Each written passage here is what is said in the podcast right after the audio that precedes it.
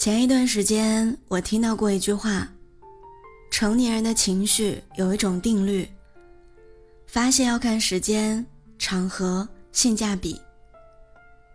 不知道从什么时候开始，我们都默默遵守着这种定律，开始了人前没心没肺，人后撕心裂肺的生活。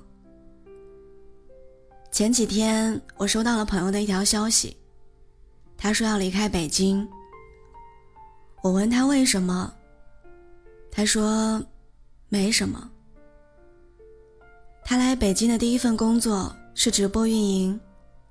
进了一家很大的公司，也见了很多网红主播，而他自己却只是那个通宵盯直播、黑白颠倒的小运营。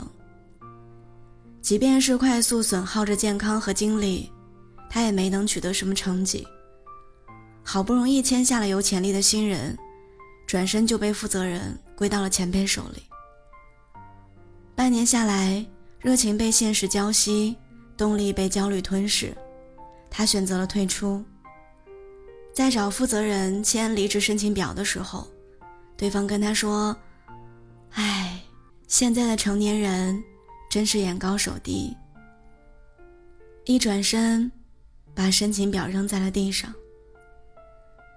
那一天晚上，朋友跟我说：“为什么长大以后，连维护自己的自尊都成为了一种奢侈？”悲伤的情绪总会结束，但捉襟见肘的日子不会就此终结。那一段时间，朋友投遍了应聘网站的所有相关岗位，但却无人问津。好不容易，终于收到了一家公司的回应。过了两轮面试之后，对方通知他做完入职体检就来公司报道。朋友赶着早高峰去体检，却在拥挤的地铁里。收到了 HR 发来的微信，临时通知录取了别人，我也不太清楚，实在抱歉。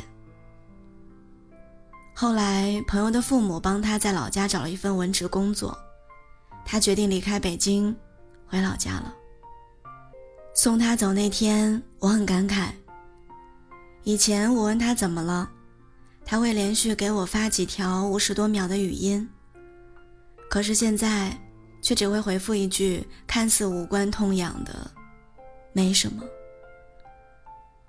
我在他落寞的背影里看到了无数深夜辗转反侧的秘密。或许我们都曾努力的想要成为别人心中那个合格的大人，所以慢慢学会在想哭的时候忍着，在难过的时候憋着。成长教给人最大的本领，大概就是。崩溃仅自己可见。不知道从什么时候开始，夜晚和棉被成了一个成年人唯一的安慰。那个曾经跌倒了看见妈妈会哭，哭得很大声的小孩儿，也学会了自己拍拍裤腿，匆忙赶路。我们也曾在夜晚推杯换盏中高举理想，又在白天拥挤的地铁里回归现实。在理想和现实的夹击下，那些高谈阔论的诗和远方，最终也没能挨过最后寂寂无名的日子。那句“挺过去你就赢了”，支撑着无数成年人独自挺过失恋、失业、没钱。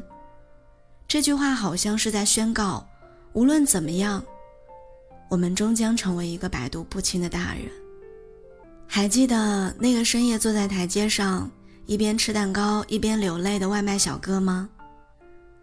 他在蛋糕店拿到外卖之后，看见订单上备注着“这份小蛋糕是送给外卖小哥的，生活不易，注意身体。”小哥立刻折回店里询问店家，才知道这个蛋糕真的是给他的。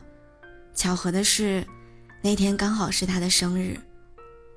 一单不用送就有钱赚的外卖，却惹哭了这个外卖小哥。他们就是那群最懂事的人，总是用懂得故作坚强来承担年龄的重量。那些在外面经历风雨飘摇时都不曾袒露的悲伤，在眼前这份细小又闪烁的温暖面前，就好像决堤之水倾泻而出了。很多人都在自己的世界里构建了一个成年人的形象，在这个形象里，自己就该不动声色地扛过一切，咽下所有。可其实他们会疼，会哭，会难过。如果可以，我想对那个也曾无所顾忌的小孩说：“你的崩溃不必只用一句‘没事儿’结尾。”正是因为这些悲伤难过，才映衬了生活当中的温暖和感动。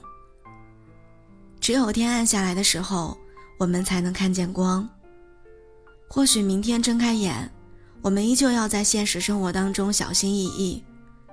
可是只要我们还会悲伤，还会哭泣，就说明我们对生活依然拥有期待，充满热望。亲爱的各位小耳朵们，大家好，我是聊聊。今天这期节目呢，是我们聊聊电台的最后一期，我要暂停更新，去做一些其他事情。每天晚上习惯了和大家在一起聊聊天，说一说生活当中的酸甜苦辣。但是有很长一段时间，你们可能听不到我的声音了。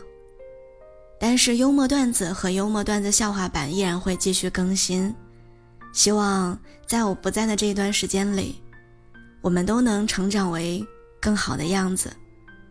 再见面时，记得把我缺席的这段日子的故事说给我听。我依然在青岛，祝你一切都好。